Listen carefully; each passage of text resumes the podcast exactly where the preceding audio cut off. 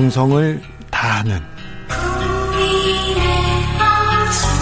국민의 방송.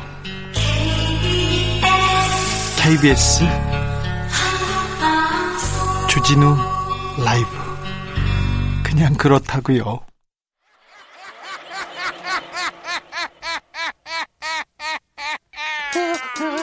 발로 뛰는 기자, 탐구하는 기자, 세상의 질문을 마구 던지는 기자, 기자가 본 오늘의 세상, 기자들의 수다.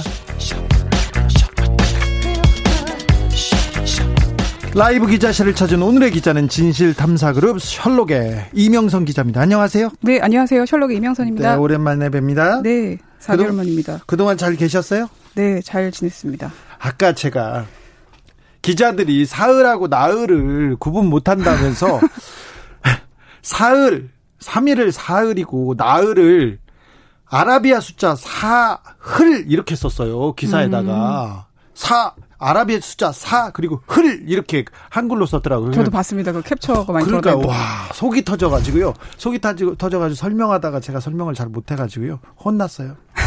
5867님이 주 기자님은 기자이신 게 참 다행인 듯해요. 아나운서였다면 진짜 가차하셨을 듯. 저도 그렇게 생각해요. 절대 딴 생각 말고 기자만 하기로 약속해 주세요. 연기 욕심 버리시고 저 연기 욕심 그런 거 없어요. 왜 그러세요? 네. 어, 네.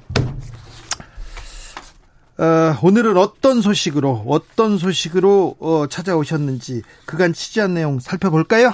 네, 국정원이 빗고문을 하고 있다. 이 국정원이 얘기. 국정원이 고문을 하고 있어요. 그것도 빗고문이요? 네, 네. 근데 이 사건이 굉장히 복잡한 게 인혁당 재건이 사건부터 좀 설명을 드려야 될 것 같아요. 이거 박정희 정부 때로 올라가죠? 네, 박정희 시절에 중앙정보부가 공산당에서 지시받고 학생들이며 뭐 시민들이 정부 전복하려고 했다면서 무고한 사람들을 잡아들이지 않았습니까? 네. 여러 사건이 있었는데 인혁당 재건이 사건도 마찬가지인데요. 가장 큰 간첩 조작 사건 중에 하나죠. 맞습니다. 그래서 선고 18시간 만에 사형수 8명이 사형당했습니다. 네. 네 사법 네. 역사상 최악의 날이라고 네, 네. 얘기하는 네. 분들도 많습니다. 네. 그래서 엠네스티는 사법 살인이라고 명명했습니다. 네. 그리고 나서 30년 흘러서 재심 통해서 전부 무죄를 선고받았습니다. 아, 그게 이명박 정부 시절이었나요? 네, 맞아요. 네. 그리고 나서 사형수 가족들이 먼저 소송을 진행해서 정부 승소하고 유기수, 무기수 피해 가족들이 아, 이걸 보고 우리도 이기겠구나. 이러고 나서 소송을 차례차례 진행해서 국가배상 소송 2심까지는 다 승소합니다. 2심까지 승소합니다. 그런데 여기서 변수가 생깁니다. 네, 대법원이 의회 판결을 내린 거죠. 이거는 박근혜 정부 시절이었어요. 양승태 대법원장 어, 나옵니다. 아, 그 대법원 판결은 이명박 정부 마지막인데 네? 어, 국정원이 부당이득 반환 소송을 제기한 게 박근혜 정부 시절입니다. 네? 그 걸쳐 있습니다. 그 사이에. 음, 유기수, 무기수 가족들 2심까지 전부 승소했다고 말씀드렸잖아요. 네. 그래서 국가배상금을 가집행 받았습니다. 3분의 1을. 그, 그게 언제였죠? 그게 어 2009년 정도, 2008년 정도에 77명 유기수 무기수 가족들이 491억 원을 총 그 배상금으로 한정받고 돈을 받습니다. 평생 간첩 가족으로 살다가요. 이제 약간 억울함을 약간 금전적인 보상으로 이렇게 어, 달래 달랠 달랠 수 있었다 이렇게 생각했어요. 그래서 그 가족들이 어, 인혁당 그, 그, 그 사건을 도와준 사람들을 모아다가 불러다가 밥을 샀어요. 그래서 저도 저기, 어, 종로에 있는 중국집에 가가지고 짜장면 얻어 먹었거든요. 탕수육도 먹었어요. 네. 그때 이제 아, 좀 한을 좀 달래겠다 이렇게 하고 눈물을 닦던 어머니들, 아버지들이 기억이 납니다. 근데 네. 네. 근데 이분들이 실제로 그래도 좋은 일 많이 하셨습니다. 네. 뭐 재단도 세우고 그랬는데 근데 2011년에 반전이 일어났는데 대법원이 이자 계산이 좀 과하게 된 것 같다. 네. 받은 국가배상금 일부 토해내라. 일부가 거의 절반 정도 됐어요. 엄청 큰 금액을 토해내라고 했습니다. 네. 280억 원 정도만 인정을 한 겁니다. 그 그걸로 한 200억 정도 줄은 거잖아요. 그렇죠. 490억에서 280억 인정했으니까 절반도 넘는 액수를 야 돈을 줘놓고 너무 많이 준 것 같아. 그래서 도로 토해내 이렇게 네네. 얘기한 거잖아요. 네 맞습니다. 그, 근데 좀 근거가 뒤에서 말씀드리겠지만 되게 애매해요. 너무 오래전 일이다. 불법 행위가 있었던 날부터 너무 오래돼서 통화 가치도 변했고 하니까 변론 종경 어, 종결일로 맞춰서 2009년부터 이자 계산하자. 뭐 이상하게 계산 방법을 바꿉니다. 그러면서 엄청나게 돈이 줄어든 겁니다. 네. 근데 박근혜 정부 들어서고 나서 국정원 오늘 사실상 가해자잖아요. 중앙정보부의 네. 후신이잖아요. 네. 그러면서 아니 왜 돈 토해내지 않냐라고 하면서 부당이득 반환 소송을 제기를 합니다. 아니 그런데 그 피해자들은 그간 굉장히 어렵게 살았잖아요. 그래서 집을 사거나 아니면 빚을 갚거나 그래서 돈을 다 써버린 사람들이 많았어요. 맞습니다. 그래서 국정원에서 돈을 내놓으라니까 어 하는데 이자가 비싸요 또. 그렇죠. 이자가 거의 20%, 연 20% 저는 와, 상상이 안 되는 그 이율인데. 네. 그래서 일부 또 갚으신 분들이 있어요. 왜냐하면 이걸 개인을 상대로 쓴 거거든요, 국정원이. 네. 단체 행동을 하지 못하게 하려는 건지 뭔지 모르는데, 그래서 일부가 겁이 나서 갚았고, 일부 가족은 너무 억울하니까, 예. 자기 목숨값이니까 차마 가해자의 국정원에게 줄 수 없어서 버텼는데 집을 경매에 붙입니다. 국정원에서요? 네. 그래서 간첩을 조작하고 실제로 경매로 넘어간 가구가 있고 예. 새 가구는 집이 지금 경매 곧 팔릴 위기에 있습니다. 아까 지연 이자가 너무 과하다면서 주지 않은 이율이 5%인데 예. 근데 부당이득 반환송에서 국정원이 이기면서 그때 산정된 게 연 20% 이자를 붙여서 4배 이자가 차이가 나잖아요. 20%요. 네. 네. 사채업자도 아니고. 네. 그래서 지금 이건 사채업자라고밖에 볼 수 없네요. 네, 반환금 몸집이 엄청나게 불어난 상태입니다. 최근에 최근에 국정원이 강제 경매에 돌입한 거죠. 네, 최근은 아니고 꽤 됐습니다. 한 3, 4년 전부터 그 경매 시기도 다 다르고 경매가 계속 유예되다가 어 대구에서 먼저 경매가 음, 넘어가게 된 겁니다. 근데 이거 대법원 판결부터가 다 이상했어요. 그 당시에 진보 언론에서도 이 대법원 판결이 너무 이상한 지점이 많다. 네, 많았죠. 네. 파기 환송을 했더라면 좀 덜 억울했을 텐데 어 파기 자, 자판을 합니다.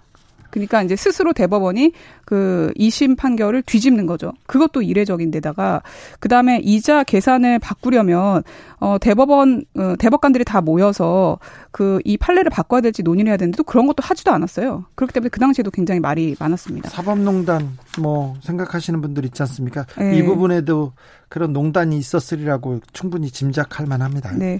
그래서 좀 의문이어가지고 예. 그때 대법관한테 연락도 해봤습니다. 뭐 예, 찾아도 가보고. 예. 그랬더니 그 신영철 대법관 음, 전 대법관하고 신영철. 예, 네. 얘기를 해봤는데 다시 오늘 좀 메일을 뒤져보니까 좀 저는 저로서는 좀 납득이 안 되는 말씀을 하셨습니다.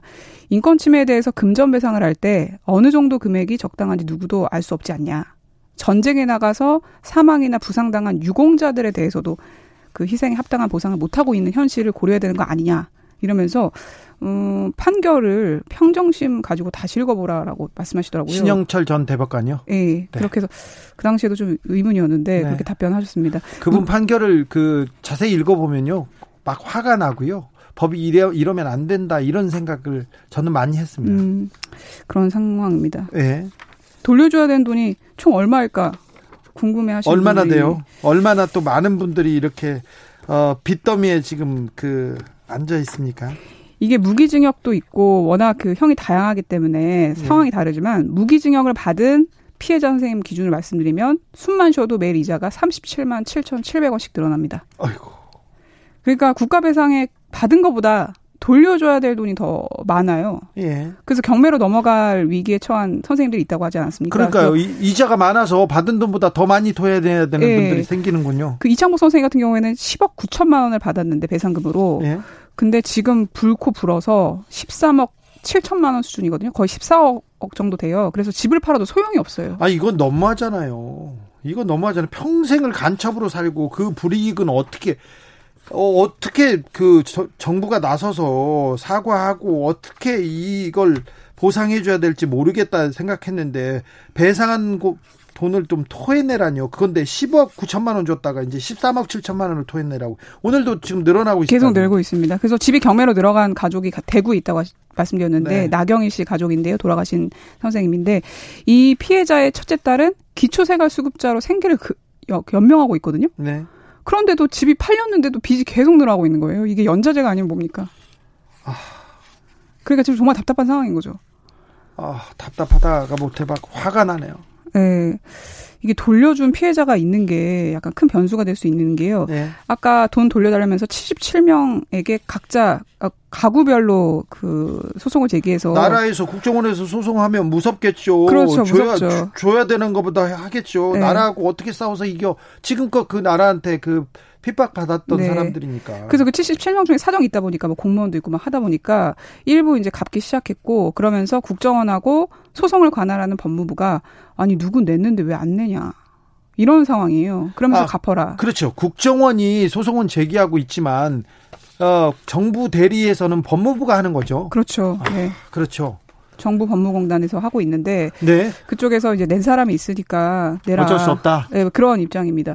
그래서 아니 도대체 왜 이렇게 국정원이 돈을 받아내려고 하냐. 그래서 그 관계자들 좀 만나봤어요. 예? 국정원들도 만나보고 그때 뭐래요? 공직자도 만나보고 했는데 그분들의 추측입니다.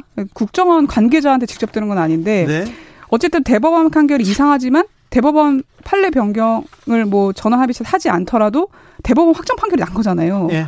그래서 행정부 입장에서는 이걸 무시하고 뭔가 하기가 부담스러운 거예요. 그래서 좀 무리가 있지만 법은 법이다 이렇게 얘기하는 거죠. 그렇죠. 대법원에서 결정한 사안에 대해서 우리가 어떻게 할 수 있냐. 그래서 국정원이 지금 이렇게 망설이는 것 같다. 이렇게 해석을 하시는데 그게 가장 타당하게 들렸습니다. 법무부 법무부도 좀 나서야 되는 거 아닌가 국정원도 그렇고요. 간우 김님이 여기도 양승태구만.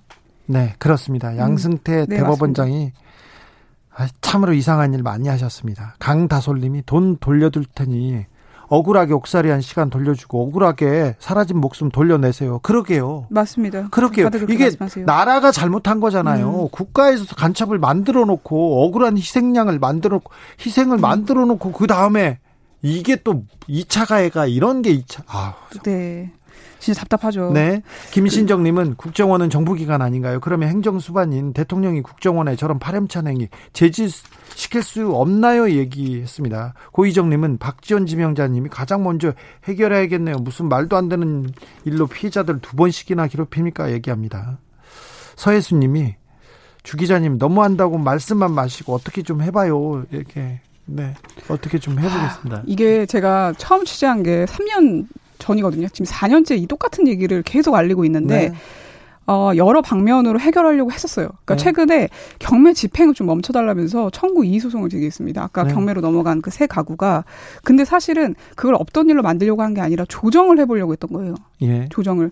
그래서 최근에 이창복 그 피해자 같은 경우에는 재판부가 조정이 조정을 한, 한 판사가 어, 지연 이자는 좀 빼주자. 예. 그래서 2,500만 원 먼저 갚으면 경매는 취하자 이렇게 제안을 합니다. 근데 그랬군요. 그거를 국정원이 안 받아줘요. 그거 마저도. 그러니까 이분들이 나이가 거의 아흔이에요. 그러니까요. 그러니까 이제 답답한 거죠. 그러니까 여러 그 다양한 방법으로 좀 해보려고 했는데 그 조정안이 나왔음에도 불구하고 국정원이 받아주지 않으니까 이제는 정말 선거만 남았습니다. 그런 상황입니다. 이걸 받아 그 국정원이 거절합니까? 이거는 최근 일일 거 아니에요? 네, 이거 완전 최근 일이에요. 서훈 원장 시절이잖아요. 그렇죠. 네. 네. 그 지난달 아 이번 달에 있었던 일입니다. 지금 말씀드린 게. 네. 근데 사실 이제 국가 인권위원회에서도 이 피해자들이 계속 호소를 하다 보니까 이 사건에서 잘 알고 있습니다. 아, 잘 알고 있죠. 네, 그래서 문재인 대통령에게 의견을 내요. 구제할 음. 필요가 있다고. 그랬더니요.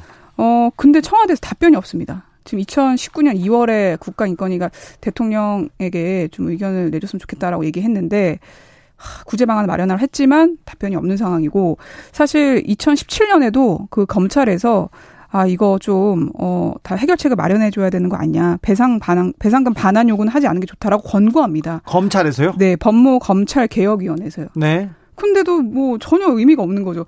사실 이제 몇 번이고 그래서 희망적인 어떤 순간들이 있었는데 전혀 답이 없어요. 그래서 이제 일각에서는 아 이제 정무적인 판단을 좀 해야 되는 거 아니냐 이렇게 됐는데 그래서 이제 제가 오늘 나오게 된 게 그 박지원 국정원장 청문회가 다음 주 월요일에 잡혔기 때문에 아 이건 좀꼭 말씀드려야 되겠다. 그래서 이제 청취자분들의 관심이 필요해서 나왔습니다. 어좀 청문회에서 이게 좀 그 이슈가 될까요?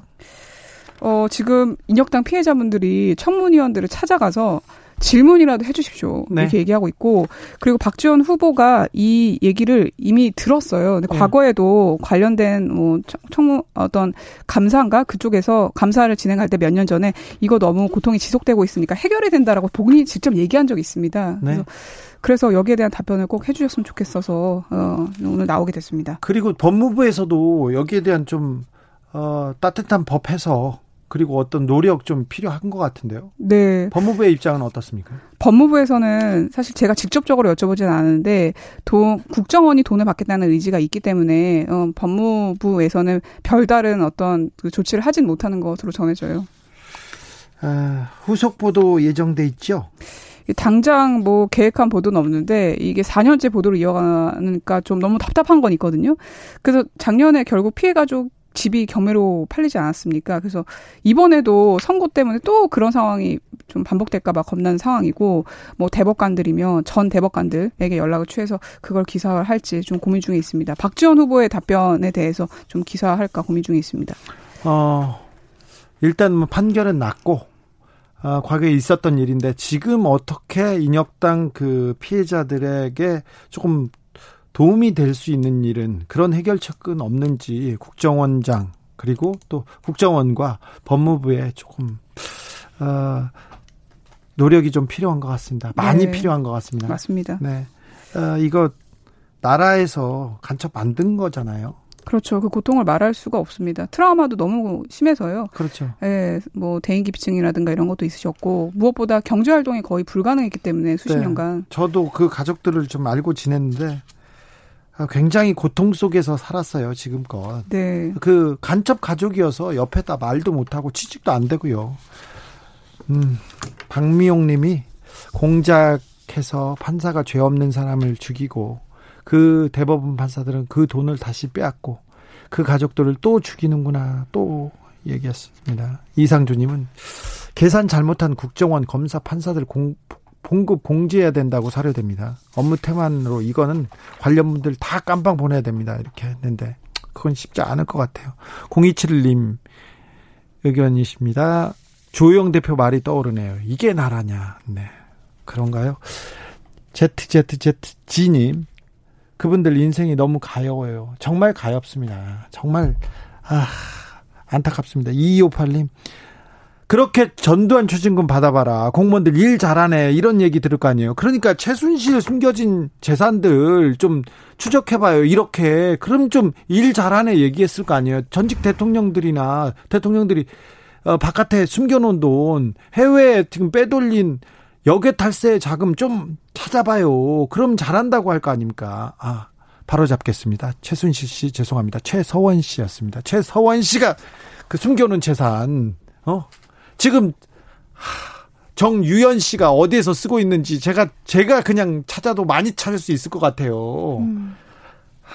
사실 그 아까 양승태 대법원장 말씀하셨는데 네. 그때 네. 정말 이해할 수 없는 판결들이 많았잖아요. 네. 사실 이 취재를 시작한 게 어, 처음엔 이게 아니었어요. 국가폭력 피해자가 국가배상금을 청구할 수 있는 소멸시효를 3년에서 6개월로 갑자기 축소시켰거든요. 그것도 근거 없이 그렇죠. 겁니다. 네. 네. 사실 그것도 박근혜 정부 시절에 벌어진 일이고 양스태 전 대법원장 네. 그거 그 모종의 합의와 공작 모종의 협의가 있었어요. 그리고 그래서 갑자기 공소시효를 줄여놨어요. 네, 그래서 배상금을 못 받으신 분들이 실제로 존재했고 인터뷰도 했는데요.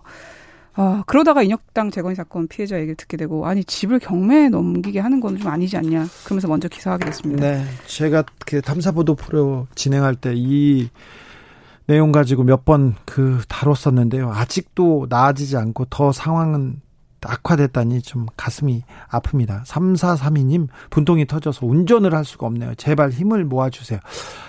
6387님, 훌륭한 기사입니다. 훌륭한 기사. 끝까지 취재해서 해결해 주세요. 이렇게 얘기했습니다. 아, 오늘 감사했습니다. 기자들의 수다. 지금까지 진실탐사그룹 셜록의 이명선 기자 함께 했습니다. 감사합니다. 네, 감사합니다. 오늘 보수합시다 코너에 진짜 보수 김성태 전 의원께서 사정상, 개인 사정상, 어, 못 오게 됐습니다. 그래서 제가 문자를 좀 소개해 주면서, 어, 문자를 좀 더 많이 소개하겠습니다. 여러분들의 뜻과 여러분들이 주진우 라이브 어떻게 꾸며달라는 의견 있는지 그 얘기 보내주시면 제가 많이 참고하겠습니다. 최수진 님이 오늘 저녁에는 감자전 해 먹을 거예요. 아, 네. 좋은 생각입니다. 제가 주진우 라이브를 위해서 뭘 할까 그런데 감자전 해 먹을 거예요. 예, 알겠습니다. 훌륭하십니다. 김양수님 비 오는 거리가 좋아서 퇴근을 하는데 버스 타고 돌아 돌아 가고 싶어요. 비 오는 날도 좋네요. 오, 김양수님은 참 로맨틱하다. 비 오는 수요일 날 이렇게 달아 어 그렇죠. 비가 오면 저는 어, 막 돌아다니는 일을 하잖아요. 기자가 취재가 많고 약속이 막 10개 넘으니까. 그래서 비 오는 날 굉장히 안 좋았는데요. 어느 날부터 이렇게 비 오는 날도 좋구나 이런 생각을 하게 됐어요. 얼마 안 됐습니다. 얼마 안 됐습니다. 그러니까 어떻게 보느냐에 따라서 좀 세상은 완전히 다른 빛깔을 갖고 있습니다. 음, 8318님, 일부 단발머리 로고 그 얘기 하시는 건데 박주민 의원님 노래하시는 거 처음 들어요. 비 오는 오늘 주진우 라이브 들으면서 열심히 일하고 있습니다. 네, 감사합니다. 박주민 의원 어, 노래 괜찮았나요? 네, 민폐는 아니지 걱정입니다. 조휴주님, 우진주님, 저는 국 국가직 공무원으로 35년을 근무하고 퇴직한 퇴직 1개월 차 연금 수급자입니다. 예전부터 우진주님을 좋아했었는데 퇴직 후엔 더욱더 우진주 씨가 좋아집니다. 여기는 전남 영암입니다. 치킨은 알아서 하세요. 네. 아, 치킨요? 아, 네. 자, 알겠습니다. 어, 2977님, 참 신기해요. 주진우 라이브 말입니다. 제가 59입니다. 지금까지 살아오면서 집에서 라디오는 전혀 안 들었는데 59 먹고 처음으로 주진우 라이브로 인해서 집에서 라디오를 다 듣네요. 주진우 기자님한테 무슨 매력이 있어서 제가 이럴까요? 참 제가 집에서 라디오를 듣고 있는 게 신기합니다. 네. 아이고 감사합니다. 아 59살 청취자님을 좀 실망시키지 않기 위해서 제가 많이 노력하고요. 많이 취재해서 여러분들한테 좋은 정보 그리고 좋은 내용으로 승부를 어, 걸겠습니다. 말은 좀 부족합니다. 말은 좀 더듬지만 내용으로 알찬 내용으로 진심으로 그리고 아 진심으로 진심으로 여러분한테 다가가겠습니다. 라디오 정보센터 다녀오겠습니다. 정한나 씨. 정치 피로, 사건 사고로 인한 피로. 고달픈 일상에서 오는 피로. 오늘 시사하셨습니까? 경험해보세요. 들은 날과 안 들은 날의 차이. 여러분의 피로를 날려줄 저녁 한 끼 시사. 추진우 라이브.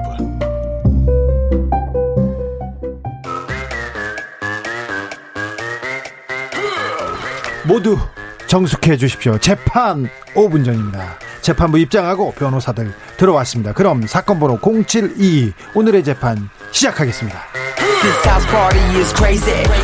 양지열 변호사 출석했습니까? 네, 양지열입니다. 박지훈 변호사 출석했나요? 네, 출석했습니다. 아, 오늘은 오늘은 김성태 전 의원께서 보수합시다를 같이 진행하는데 개인 사정상 못 나와가지고 재판을 맞죠? 좀 길게 하겠습니다. 그럼 저 박지훈 변호사가 김성태 안녕하십니까 김성태입니다. 사실상 제가 못 나왔죠. 네. 아 이건 딴 사람 같아. 딴 사람 같아. 누구 같죠 저게? 사실상 그게. 죄송해요. 네. 8341님 오늘 변호사님들 출연하시지 않나요? 그분들이면 한 시간도 거뜬할 것 같은데 아우 2시간 3시간 뭐 거뜬합니다. 걱정 없습니다. 네. 오늘 재판 얘기 하기 전에 어, 저, 저 얘기, 얘기하기 전에 한겨레 보도입니다. 이재용 부회장의 불법 승계 의혹과 관련된 변호사가 400명이 넘는다 이렇게 얘기했고요. 이런 기사 나왔어요? 네, 400명. 네. 근데 이제 400명이라 해가지고 이게 뭐 크게 전 또 의미가 있다고 볼 건 아닌 것 같아요. 네, 원래 어떤 그 큰 대형 로펌이 들어오면 막 15명씩 들어오잖아요. 그렇죠. 이제 소송 수행자를 지정하기도 하는데요. 어느 사건에서는 좀 위세를 보이기 위해서 전원을 넣는 경우도 있고요. 네. 뭐 그렇게 하다 보니까 선임서가 많이 들어간 것 같아요. 그러니까 실제로 변호사가 많은 건 사실인데 뭐 400명 전원이 다 이렇게 변호하는 건 아니고 예전에 영화에서 그런 본 적 있을 겁니다. 아마 변호인이라는 영화에서 그 당시 노무현 대통령 변론할 때 변론할 때 많은 변호사들이 선임결 넣어서 이제 했던 거 있거든요. 네. 그거랑은 뭐 취지는 같다고 보기는 어렵겠죠. 지금 그러니까 상황이. 이제 보통 이제 로펌이라고 하는 대형 법무법인에 들어가면 사건을 맡으면 그 어느 정도 위세를 보이기 위해서 그리고 의뢰인으로부터 이제 일을 열심히 하고 있다는 걸 보여주기 위해서라도 예를 들어 형사 사건을 전담하는 팀이 여덟 명이다 그러면 보통은 한 명, 두 명 넣을 걸 여덟 명 다 쓰는 경우들이 있어요. 그리고 원로 이름들 꼭 넣어 그렇죠. 전관급이라고 네. 하는 사람들의 네. 이름을 꼭 넣는데 그런데 사실 한겨레가 이 보도한 기사에서 눈에 띄는 부분은 있긴 해요. 예. 뭐냐면 한겨레의 의혹 제기죠. 뭐 확인된 건 아니고 의혹 제기는 뭐냐? 이 사건을 맡고 있는 검사들이 이 검사들과 일대일로 매칭을 할 수 있는 변호사들을 찾다 보니까 이렇게까지 숫자가 늘어났다라는 주장을 하고 있거든요. 네. 근데 실제 법조계에서 이런 일이 아주 없진 않아요. 네. 그러니까 누가 어떤 사건을 맡았다고 하면 그 사람들과 가까운 사람들을 어떻게든 찾아내서 이름이라도 걸려고 하는 시도들을 하는 경우는 있어요. 삼성이 그랬는지 안 했는지 저는 몰라요. 네, 그건 알 수가 뭘알 수가 없는데 음. 어 그래서 가끔 그런 불로소득을 즐기는 변호사들도 있긴 합니다. 네, 그렇습니다. 현실이에요, 그거는. 저 저도 뭐 이거는 제가 고백 아닌 고백을 하면 그런 제안을 받기도 해요. 제가 아니고 소개 누구를 좀 해달라라고. 네. 그러면 이제 제가 봤을 때는 그 사람은 연관성이 있는 것 같다. 그럼 한번 말할 수 있느냐.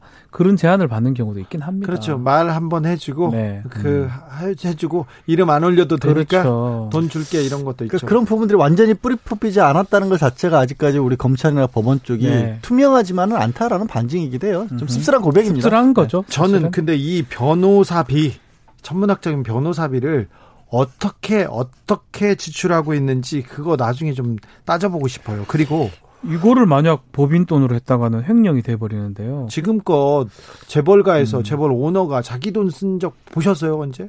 근데 진짜 중요한 어, 게 못 봤어요. 지금 이재용 부회장 같은 경우가 특히 이제 국정농단 사건 같은 경우에는 문제가 됐던 게 뇌물을 준 게 문제지만 사실은 네. 더큰 거는 뇌물을 주기 위해서 회사 돈을 썼다라는 게 범죄는 그렇죠. 더큰 거거든요. 뇌물 왜 회사 돈으로 뇌물을 줬어? 자기 이익을 위해서. 그러니까 뇌물 공여죄 자체는 법제형 자체가 얼마 안 돼요. 네? 근데 그 돈을 주기 위해서 회사 돈을 꺼낸 게 그게 센 거거든요. 그렇죠. 일반적으로 이 부분을 놓치시는데 근데 그걸 해결하기 위해서 또 회사 돈을 끌어다 썼으면 그렇죠. 이게 이상해지는 거거든요. 구조가. 아니 근데 지금 우리 재벌가는 항상 그러, 그렇게 움직였으니까 이 부분도 조금 주목해야 되고요. 그리고 이 변호사들한테 이렇게 무리하게 돈을 무리하다고 생각할 수는 없죠. 이분들은 뭐 수, 수조대 부자들이니까. 그런데 준법감시위원회에서는 이 부분을 어떻게 보고 있을지 사실 준법감시위원회가 이런 데서 한마디씩 해야 되는 거거든요. 준법감시위원회는 음, 네. 그때만 딱 작동했습니다.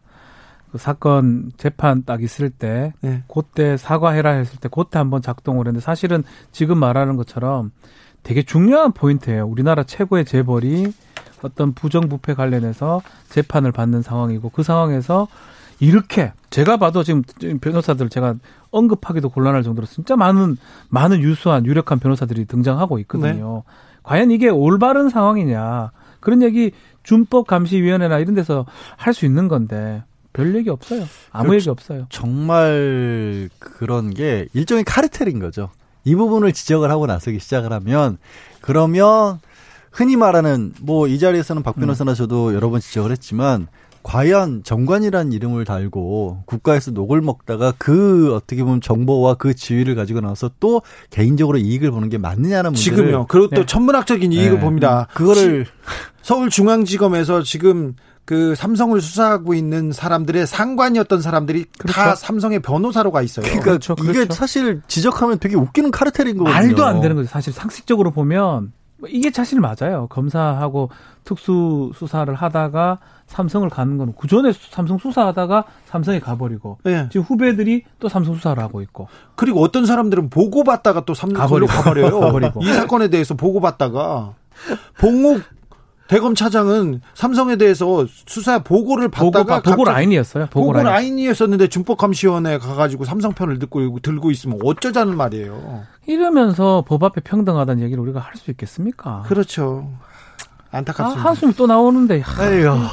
네. 이현주님, 삼성 주주인데 좀 제대로 좀 해라. 최기식님은 음. 요즘 법 때문에 머리가 아파요. 법 좋아하다가 폐가 망신한다는 옛날 어린들의 말씀이 생각나요. 자, 또 법 얘기, 머리 아픈 법 얘기로 갑니다. 한동훈 검사장 어제 검찰 조사를 받았습니다. 이 얘기는 교통정보 듣고 와서 계속하겠습니다. 그리고 오늘 시간이 좀 있습니다. 최태현, 노소영 이혼 소송 본격적으로 해보겠습니다. 이 얘기도 교통정보 다녀와서 이어가겠습니다. 오수미 씨.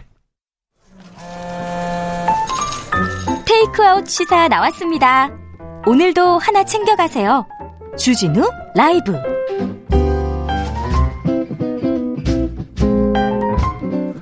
네. 검언 유착 의혹 사건 살펴보겠습니다. 한동훈 검사장이 어제 검찰 조사를 받았습니다. 어, 제 검찰 조사 받기 전에 이동재 변호사 측에서 주진우 변호사. 아유, 기분이 어때요, 항상? 기분 나쁘죠. 계속 물어봐요. 왜 주진우 씨가 왜 저런 것까지 하시냐고. 아, 그래요? 제가, 아, 그분 아니라고, 제가. 네. 돈 네. 많이 버는 분은 따로 있다고. 네. 어, 녹취록을 공개했어요. 근데 그 녹취록에 이동재 어, 전 기자와 한동훈 검사장의 여러 이야기가 나옵니다. 어, 이, 이 녹취록 어떻게 보셨습니까, 양재열 변호사님? 일단 뭐 이제 언론에서 많이들 이제 구체적인 어떤 자세한 내용을 가지고 많이 따지는데요. 저는 그냥 큰 그림에서 상황을 한번 생각해 보자고요. 관할이 아닙니다. 부산고검의 차장 검사예요. 네. 그리고 윤석열 총장이 지방 검찰청 순시하는 길에 검찰청 검찰 출입하는 기자들 되게 바빠요. 검찰 출입 기자 둘이 굳이 부산까지 따라가서 1박을 해가면서 별도로 만납니다. 그리고 어, 유시민이라고 하는 굉장히 어떻게 보면 대중적이고 뭐 진보 진영 내에서 영향력이 있는 분에 관한 얘기를 하는데 네. 그러면서 또 어, 뭐 법무부 장관에 대해서도 일개 장관 어쩌니 하는 얘기들을 서슴없이 해요. 네. 그리고 그 얘기 저번에 얘기했던 것처럼 이란 얘기도 하고 있고 또 중간에 어, 유시민 이사장 얘기를 기왕 했으니까 유시민 이사장에 관한 언론의 보도 나온 거 정도 강연 의혹이 있다. 강연에서 고액의 강연료를 받은 의혹이 있다. 이런 정도 얘기를 듣고 검사장이라는 사람은 이게 다 자기가 이미 이제 불 스스로 불기 시작했다라는 식의 어떤 선입견을 드러내는 발언들도 해요. 그런 얘기들을 서슴치 않고 할 수 있는 기자와 검찰은 얼마나 가까운 사이니까. 그리고 이, 저기 한동훈 검사장이 검사장이에요. 음, 그리고 어, 반부패 부장 옛날 같으면 대검 중수부장이 진짜 엄청 어마어마한 그 음. 중요한 자리에 있는 그 높은 고위 간부인데 이제 5년 6년 차 기자랑 네. 그런 얘기를 하고 있었다는 게 사실 되게 좀 그래 찜찜한 자리인 전, 거예요. 전좀 좀 이해가 안 되더라고요. 두 가지라고 생각이 들어요. 이, 이 동재 전 기자랑 친문관계 상당히 있었다라는 건 녹취 내용만 보면 알 수가 있는 거고요. 그게 두 사람만이 관계인지 아니면 한동훈 검사장이 많은 기자들한테 이런 행, 이렇게 이제 좋은 친분 관계를 유지했는지 그 둘 중에 하나 같은데 뭐 제가 파악한 바로는 두 사람의 관계라기보다는 대, 대다수 언론기관과 이렇게 이런 관계를 유지했다라고 얘기를 좀 들은 바가 있거든요. 그래서 뭐 정확하게 알 수는 없지만 어쨌든 이 녹취록의 상황을 봤을 때는 한 번에 일어났던 일은 절대 아니고요. 이전에 있었다고 하는 걸 봤을 때는 최소한 몇 번을 더 만났고 녹음 자료는 그날 녹음됐던 내용으로 보입니다. 그것도 녹음하는 것 자체가 좀 이해가 안 되더라고요. 그 녹음을 왜 했는지는 정말 알 수가 없죠. 왜, 뭐, 왜 자기 발목을 찍는. 그게 자기 발목이라고 생각을 안 하고 그게 자기 월종의 어떤 보장수단이라고 생각, 보험이라고 흔히 하는 보험이라고 네. 생각할 수도 있고 그리고 나서 이제 편지 얘기가 나오죠. 예. 네, 편지를 본인이 썼다고 했는데 그 이후에 편지를 사실은 쓴 거예요. 시점으로 보면. 네. 그러니까 뭔가 어 일종의 컨펌을 확인을 받은 거 아닌가 이렇게 해도 되는 것 같다라는 그런 것도 있고 근데 이것만 가지고 사실 뭐 단정적으로 뭐가 이루어졌다고 말 못해요. 그렇죠. 네. 이 녹취록만 가지고는 공모 관계가 애매해요. 이제 네. 시작이야, 시작. 실제로 이거, 이거거든요. 그건 해볼만 하다. 그리고 뭐 한두 개 걸리면 된다. 그거를 변호인 측에서는 뭐 한동훈 검사장 측에서는 덕담적 차원에서 했던 말이다. 그 말도 일리가 있고요. 그래요. 예, 그렇게 볼 수 있죠. 음, 맞아요. 그건 또 수사팀 입장에서는 조금 더 공모의 어떤 냄새 나지 않느냐 그렇게 할 수 있는데 하나 우리 확실한 거가 있습니다. 확실한 게요? 영장이 났잖아요. 예. 음. 영장이 나면서 상당 부분 입증됐다는 취지의 판사가 예, 얘기를 했거든요. 예. 특히 공갈 이 미수, 강요 미수 이 부분은 제가 아는 한 영장 청구된 예도 드물고요. 어, 거의 없죠. 발부된 예는 더더욱 드뭅니다. 그런데 영장이 나왔어요. 났잖아요. 네. 더더군다나 또 하나 더 짚어보면 검찰 내부 게시판에 이 형사 일부장이 글 썼죠. 수사가 상당 부분 진척됐다라고 음. 얘기했거든요. 그러니까 그러면 이걸 갖고 네. 진척됐다고 얘기하는 어렵다는 거예요. 이거 말고 또 있는 거죠. 있죠. 네. 아니 그 영장 발부를 하면서 많은 증거 자료가 있다는 얘기를 아예 판사가 했어요. 그렇죠. 물론 공모가 아니라 연결이라는 얘기를 썼지만 강요미수로 영장이 발부됐다는 얘기는 뭐냐면 이게 그냥 강요가 아니라 본인이 보기에도 연결돼 있다. 그렇죠. 그러니까 이게 법정형 5년 이하짜리 사건이 아니다. 으흠. 그러니까 법정형이라고 하는 게 강요라고 하는 게 누가 어떻게 했느냐에 따라서 예를 들어 제가 뭐 박 변호사에게 무슨 뭘 좀 겁을 줬다 이런 거랑 검사장이 뒤에 있다라고 하는 거랑은 아, 아 양재열 변호사 저를 겁주면 저는 하나도 안 무섭거든요. 그 뒤에 누가 이, 검사장이 있다고 소름이 확 끼칩니다. 그렇죠. 아, 달라지죠. 울 뻔했어요 제가. 그렇게 끼치는 것 같지는 않습니다. 표정을 보니까. 네. 방송에 연기를 하고 그래요. 왜? 네. 방송에. 아 그런데 그 중앙지검 부장 검사는 한동훈 어, 검사장에 비하면 정말 저기 아 저기 아래 한참 미치죠. 그렇죠. 그런데 이분이 아, 수사에 자신이 있다고 얘기하는 걸 보면 이것 말고 또 있는 거예요. 그렇죠. 이걸로 이 녹취록으로는 공모 관계에 대해서 보통 사람들도 으흠. 보통 사람들도 어 이거 뭐지 이렇게 생각하는데 이거는요. 사실 이런 종류의 것이 있다는 거는 이미 이제 알려진 게 이 얘기를 가지고 이 녹취록을 놓고 대검 부장위에서도 감론을박이 있었다는 거 아니에요. 네. 그래서 수사를 더 진척할 것인지 말 것인지. 근데 대검 부장회의에 이게 제출이 된다는 얘기는 수사팀으로서도 알려진다. 외부로도 내부로도 그걸 네. 감수한 내용인 거예요. 그러니까 smoking gun이라고 할 수 있는 건 아니라는 게 이미 거기서도 사실은 돼 있고 그 이후에 뭐가 있느냐가 앞으로의 관건이 되는 거죠. 2661님이 상황보다 더 중요한 건 한 검사장이 처음에 말할 때 그 기자와 통화한 적 없다고 한 거로 기억하는데 그건 거짓 아닌가요? 아, 그건 아무도 안 따지네요. 아, 따진 곳들도 있었고요. 신라젠에 관해서 자기는 얘기, 얘기 한 바가 음. 없기 때문에 네. 녹취록이, 녹취록이 하는 것이 존재할 수도 없다라는 얘기를 했었습니다. 그건 명백히 거짓말인 게 이미 드러났어요. 그랬어요? 거짓말이었어요? 신라젠에 관해서 기자와 얘기한 적이 없기 때문에 그걸 다룬 녹취록이라는 게 존재할 수도 없다라고 얘기를 했었어요. 일단 한 검사장님 하나 뭐 어, 발각됐습니다. 음. 근데 한동훈 검사가 어, 국정농단 수사를 주도했고요. 네. 그다음에 삼성, 삼성 수사도 했었어요. 이재용을 구속시킨 네. 이재용을 조사한 음. 그 검사입니다. 아, 거기다가 실력 있죠. 실력 네, 그렇죠. 네. 양승태 전 대법원장 사법농단을 수사한 굉장히 실력 있는 맞아요. 그 검, 검사예요. 검사 중에 가장 실력 있다고 봐도 무방한 사람인데 으흠. 이 분에 대해서 지금 수사팀이 법적으로 자신감을 갖고 있다는 게, 어, 이게 뭘까? 그래서 이 한동훈이라는 사람을 다시 좀 설명해 드리자면, 뭐 제2의 윤석열이라 해도 무방합니다. 어쩌면 윤석열 검찰총장이 가장 믿고 맡길 수 있는 칼잡이, 우리 검사를 우리 칼잡이 표현을 하니까요. 네. 특수수사에 한해서는 이제껏 실패한 바가 없는 특수사가 자체가 실패하기 어려워요. 막 계속 될 때까지 하니까. 그렇긴 하지만 어쨌든 간에 계속적인 성과를 냈던 이, 이른바 조국 기소도 어, 정경심 교수 구속도 한동훈 검사장이 뭐 했다고 봐도 무방하거든요. 음, 네. 그러기 때문에 상당한 어떤 실력자인데 그런 사람을 상대로 이 사람을 어떻게 혐의 사실 입증해 가는 과정. 예.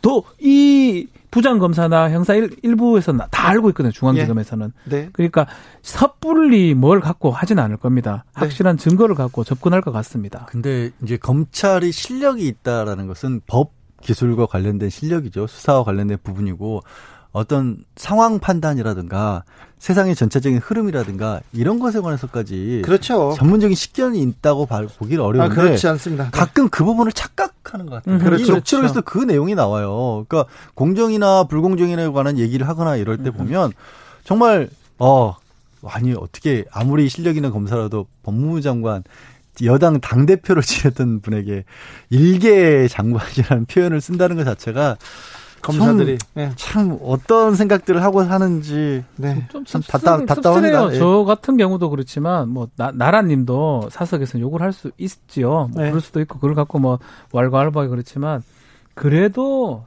사실은 직속상관이에요. 되게 높은 사람이에요. 차장 검사면요. 그 사람이 자신의 검찰총장 그다음 법무부 장관 상관에 대해서 어떤 일개 기자한테 진짜 기자는 일개 기자 해도 돼요. 네. 앞에 있는 일개 이개죠 두 명 왔으니까 이개 기자들한테 자신의 직속 상관을 일개 장관이 뽀샵질이나 하고 이렇게 표현하는 게 이게 이게 이게 우리 이해할 수 있는 부분입니까? 검사들 그렇잖아요, 사실. 자, 이렇게 얘기하잖아요. 영화 네. 보면 막 내가 대한민국 검사인데 못 쩌라고요. 네. 이런 생각이 듭니다. 네.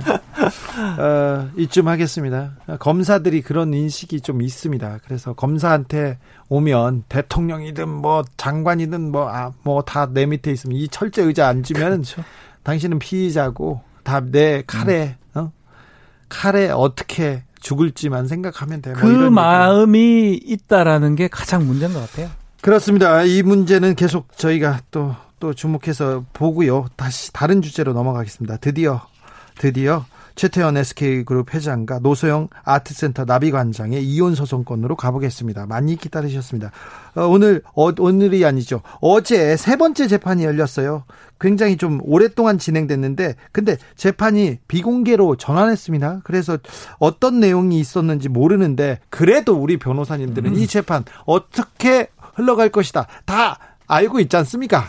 아마 첫 번째, 두 번째는 뭐 7분, 10분 정도 하고 네. 끝났다 그러고요. 네. 세 번째 재판은 46분이 소요됐다고 합니다. 네. 안에 이제 내용은 저희가 알 수가 없지만 네.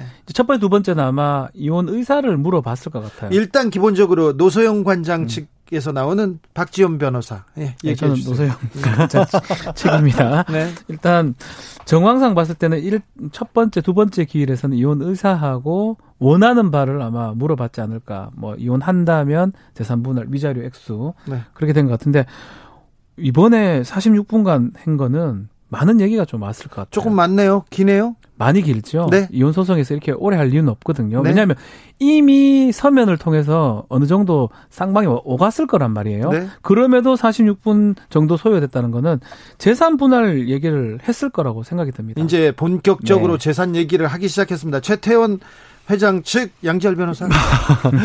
일단 지금 뭐 비공개니까 지금부터 드리는 말씀은 그냥 100% 추측이고요. 추측입니다. 통상적인 이혼 사건에서 액수가 큰 이혼 사건일 경우에는 네. 본론에 들어가면 기싸움을 시작을 하죠. 그 예. 그 기싸움의 시작이 재산 서로 이제 재산 분할을 하게 되면 각자가 서로 가진 재산에 대해서 목록을 제출합니다. 네. 목록을 제출하면 그 부분에 관해서 서로 이게 맞고 틀리고를 따지기 시작합니다. 그렇죠. 이제 이걸 동산, 부동산, 네. 미술품, 네. 뭐 가치 있는 보석 이런 거요. 그렇죠. 그런 걸 뭐 원래 이제 누가 이거는 뭐 원래 결혼할 전부터 갖고 왔던 거니 아니면 이건 뭐 그렇죠. 뭐 결혼할 때 선물을 받 받은 거니 무슨 돈으로 산 거니 그러니까 이건 분할 대상이 되고 이건 안 되고 이런 걸 따지면서 네. 사실은 하, 하 조금이라도 더 자기 의뢰인을 대표해서 유리한 쪽에 고지를 점령하기 위해서 네. 기싸움을 하는 거거든요. 그래가지고 기싸움을 하면서 아, 남편이 어디에다 숨겨놨어요. 어디에 뭐 있어요. 통장이 있어요. 이런 게 나옵니다. 그렇죠. 그래서 옛날에 노태우 대통령의 비자금이 조금 나왔어요. 조금, 조금 아들의 음. 노재현 씨의 이혼 소송에서 맞습니다. 네. 네. 엉뚱, 엉뚱하게도 네. 아주 조금 홍콩에 많이 있을 텐데 음. 조금 나왔습니다. 음. 근데 그런 싸움이 벌어지느라고 조금 길어졌을 것 같고 주로 아마도 우리 어 노관장 측을 대의하고 있는 박지훈 변호사가 꼬치꼬치 네. 좀 따지지 않았을까 네. 싶습니다. 아마 46분의 대다수 시간을 노관장 측이 저희가 저희 측이 썼지 않을까 생각이 들어요. 네. 일단은 주야 될 입장이에요. 어쨌든 저쨌든 간에 최태원 회장 측이 주야 될 입장이고 그렇죠. 그 금액의 다수를 다가는지 알 수가 없지만 네. 그러다 보니까 감정 신청도 했을 겁니다. 네. 뭐 많은 뭐 지금 말씀하신 것처럼 미술품이라든지 많은 게 있을 거예요. 네. 그런 감정 신청도 하고 주식 시세하고 다 했을 겁니다. 네. 그걸 하면서 마지막쯤에는 우리 원고 그러니까 뭐 노관장 측, 네. 노관장 측이 기여도가 상당히 크다.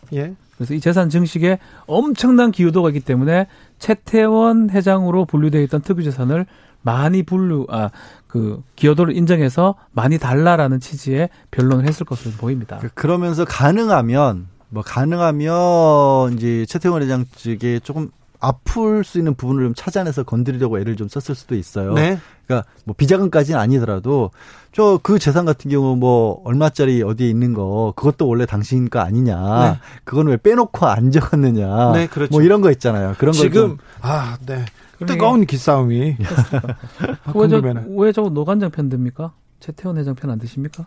아니 지금 감정적으로 아, 나온다는 얘기 하고 아, 있는 거예요. 사실 실무적으로 이게 크게 중요한 게 아닌데도 불구하고 네. 왜냐하면 소송이 1조 원대인데 거기서 모르겠습니다. 많이 있으면 있을수록 더 따져야 될지 그렇죠. 모르겠지만 그 많은 액수를 다투는 가운데서 사실 동산 한두 개, 부동산 한두 개가 들어가고 빠지는 게 얼마나 실익이 있겠어요. 그래도 그래도 약간 음. 또 상대방의 아, 약점 그러니까 제가 거예요. 지금 얘기한 게 그거예요. 그런 부분만 지금 의도적으로 자극을 하지 않았을까? 몇 가지는 추측이 몇 가지. 드는 거죠. 그렇게 하면 안 됩니까? 아, 네? 아좀 굵직하게 나갑시다. 그. 그러니까 근데 그래서 네. 이것도 알아. 당신 이것도 있었잖아. 네. 저것도 알아. 이렇게 얘기하겠죠. 근데 지금까지 국내 재벌 기업가들의 이혼 위자료 규모는 어땠어요? 이게 다 공개를 하지는 않는 경우가 많아요. 네. 이혼 조정으로 끝나는 경우도 그렇죠. 있고요. 그거를 각서화해가지고 남깁니다. 네. 절대 공개하지 않는 걸로. 이재용 부회장 이혼 소송 말, 말이죠. 정확하게 알 수가 없어요. 그렇죠. 네. 알 수가 없고 우리가 아는 쪽은 재판에서 공개된 게 나왔죠. 네. 저기 누구죠? 이부진 삼성 그 호텔 신라 사장. 네. 호텔 신라 사장. 네. 거기랑 이무재 고문. 그 경우는 140억 정도 지급했죠. 예, 지급한 원래 거. 이무재 고문이 소송 과정에서 1조 2천억 원대 재산 분할 요구했잖아요. 딱 반 요구해서 2조 4천억, 5천억 정도 했는데 1조 2천억 달라고 했었죠. 네, 네. 절반 요구했는데 거기에서 1조 2천억 요구했는데 140억 141억 줬어요. 그러니까 이게 막 우리 일반인들 봤을 때는 어유 이게 어디고 뭐 이럴 수 있는데 네. 이게 청구 금액에 따져 보면 0.1% 정도밖에 안 돼요. 0.1%밖에 안 준 이런 소송도 가, 있습니까? 아니 0.1%라고 얘기하지 말고 141억이라고 얘기를 해야죠. 네. 그렇죠. 0.1%잖아요. 아, 그리고 어 NC소프트 김택진 회장이 이혼할 때는 그때는 그, 3 때는 300억 원이 되는 거죠. 그때 이제 회사 지분을 줬던 거고요. 1.76%를 줬어요. 사실 이 부분은 재산 분할 액수로는 엄밀하게 따지면 이렇게까지 과연 가야 될까? 이것도 꽤 컸어요. 네. 생각보다는. 그리고 이 어찌 보면 좀 신생 기업이었고 예. 회사가 급속도로 성장을 했죠. 음. 그러니까 급속도로 성장하는 신생 기업이었기 때문에 어, 결혼을 했고 어, 배우자의 아내의 기여도를 좀 높이 봐준 게 아닌가 싶어요. 그러니까 아, 네. 지금 삼성 같은 경우는 기성 이미 이루어졌던 기업이고 예. 그런 측면에서 본다면 SK 역시 마찬가지라고 저는 봐요. 자, 그 내용은 또 논란이 있기 때문에 다음 시간에 또, 또 이어가겠습니다. 예, 아. 이어가고 김경수 경남도지사 재판 이거 다뤄야 됩니다. 닭갈비 닭갈비 사건 네. 지나갔고요. 이번에는 네. 재판부에서 특검한테 야 118만 개 댓글 전수조사해라 이렇게 얘기하면서 오 이거 아, 아니 이거 이거 뭐 얼, 그것도 그건데 닭갈비 얘기도 안 끝났어요. 네, 닭갈비 얘기 닭갈비 끝내자고. 얘기가 뭐냐면 음. 닭갈비를 먹느라고 닭갈비를 같이 먹었기 때문에 이 시연하는 걸 볼 시간이 없었다라고 지난번에 나왔는데 네? 그랬더니 갑자기 특검이 시간을 쪼개기 시작했어요. 네? 저 닭갈비 먹은 시간이 한 30분 정도 안 됐고 그다음에 같이 프레젠테이션 전체 설명이 듣는 시간이 또 30분 있었으니까 중간에 한 30분 생기는데 20, 30분 생기는데 그때 만나지 그때 않았으나. 그때 봤습니다. 네. 이렇게 얘기를 했어. 근데 이 얘기는 한 번도 안 나왔던 얘기예요. 음. 갑자기 시간을 쪼갠 거예요. 근데 특검이 만약에 재판이 어떻게 결론 날지 몰라도 특검이 죄를 밝히는 수사가 아니라 김경수 도지사를 붙잡으려는 수사로 이게 좀 그랬잖아요. 변질된 거 아닌가? 수사 보고서는 벌써 그게 드러났어요. 네? 수사 보고서가 뭐냐 하면 검찰 수사관이나 검사가 전화 통화나 이런 걸 통해서 확인하는 걸 수사 보고서고 그게 이제껏 무분별하게 증거로 채택이 많이 됐었습니다. 예. 근데 지금 알고 보니까 전화 내용, 특히 닭갈비 사장을 전화했던 게 허위임이 지금 밝혀진 거예요. 거짓말로 지금 거짓말로 그 거짓말로 지금 김경수 발목을 잡은 그렇죠. 걸로 지금 이게 실수라도 안 되고요. 네. 이게 고의였다면요. 어, 심각한 범죄죠. 지금 말씀하신 것처럼 이거는 어떤 사람을 잡기 위해서 이 사람들이 범죄를 저지르는 거예요. 네, 이건 범죄죠. 범죄죠, 범죄죠. 누구를 잡기 위해서. 이러라고 수사권 준 거 아니잖아요. 그러니까 이게 이게 지금 결론은 어떻게 날지 알 수 없습니다. 아마 10월 달까지 갈 것으로 지금 보이는데 역 이 지금 작업한 거 공소사실 다 빼라고 하고 다 확인하라고 한 거하고 닭갈비 문제 때문에 이 사실의 여부를 떠나가지고 공소 사실이 완전히 얼어져 버렸거든요. 그러니까 지금 이제 청취자분들 중에서 처음 들으신 분들도 있을 것 같아서 역작업이라는 건 뭐냐면 김경수 지사가 공모를 내서 만약에 드루킹과 댓글 작업을 한 거라면 그때 당시에 이제 문 대통령이라든가 아니면 음. 이후에 예. 여당 쪽에 굉장히 유리한 쪽으로 해야 되는데 예, 불리하게 욕하는 불리하게 막 그리고 이제 기억을 반추해 보시면요. 음. 이 드루킹 특검이 시작된 계기가 민주당에서 댓글들이 이상하다라고 먼저 문제를 삼았었습니다. 예. 당시에. 그래서 예. 민주당에서 이거 조사를 시작했던 거예요. 그래서 그 내용이 특검에서는 야 그거 한 1%밖에 안 되고 예. 그 1%가 나오게 된 계기도 김경수 지사에게 위력을 과시해서 우리와 뜻을 같이 하지 않으면 큰일 날 수도 있다라는 식으로 일종의 협박을 비슷하기 위해서 했던 거다라고 하는데 그렇게 보기엔 너무 많다라는 거예요. 그렇죠. 그러니까요. 어, 한 30% 김경수 지사 측의 주장은 30% 가까이라는 거예요. 그럼 어떻게 공모를 했는데 민주당을 비방하는 게 30%가 나와버려요. 이상하다는 거죠. 그러니까 이게 이제 차문화 부장 얘기하지 않을 수가 없는데 차문호 차문호 부장이 어쩌면 이렇게 신의 한 수를 만들어 준 것 같아요. 네. 그때 사실은 결심을 했었어야 되고 판결 선고가 됐었어야 될 상황인데 어쨌든 간에 이상한 의문들을 제기하면서 일곱 가지 여덟 가지 의문 제기하면서 다음 재판부 이걸 넘겼고요.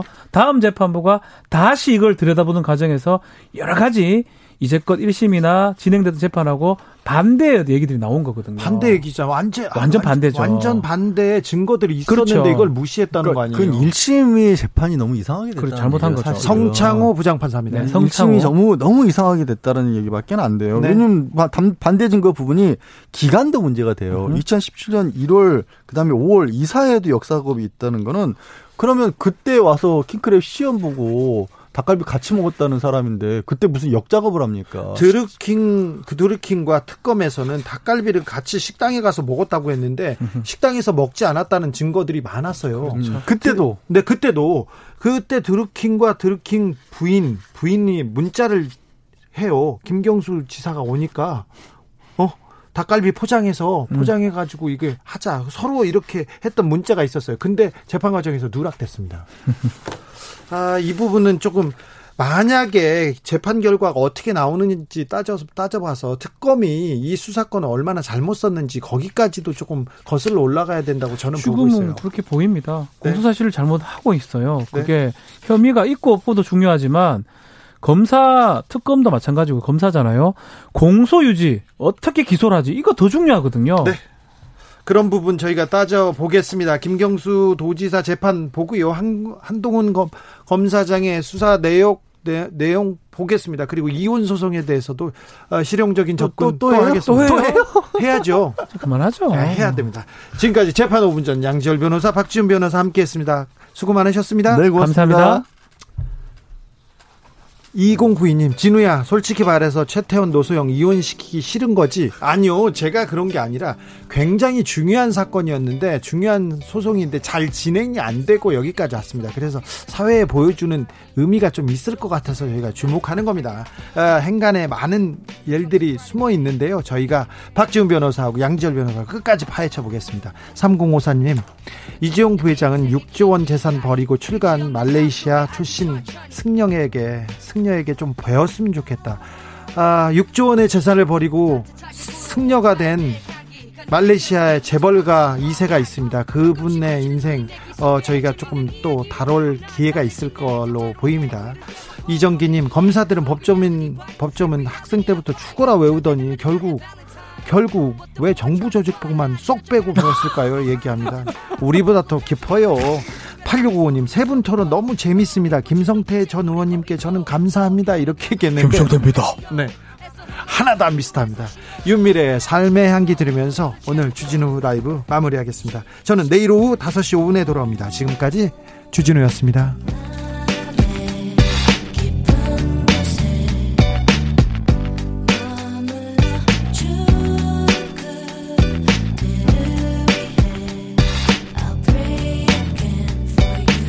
신호물을 갖다 냈던 그때 내겐 그저 달콤했던 메모리로 이제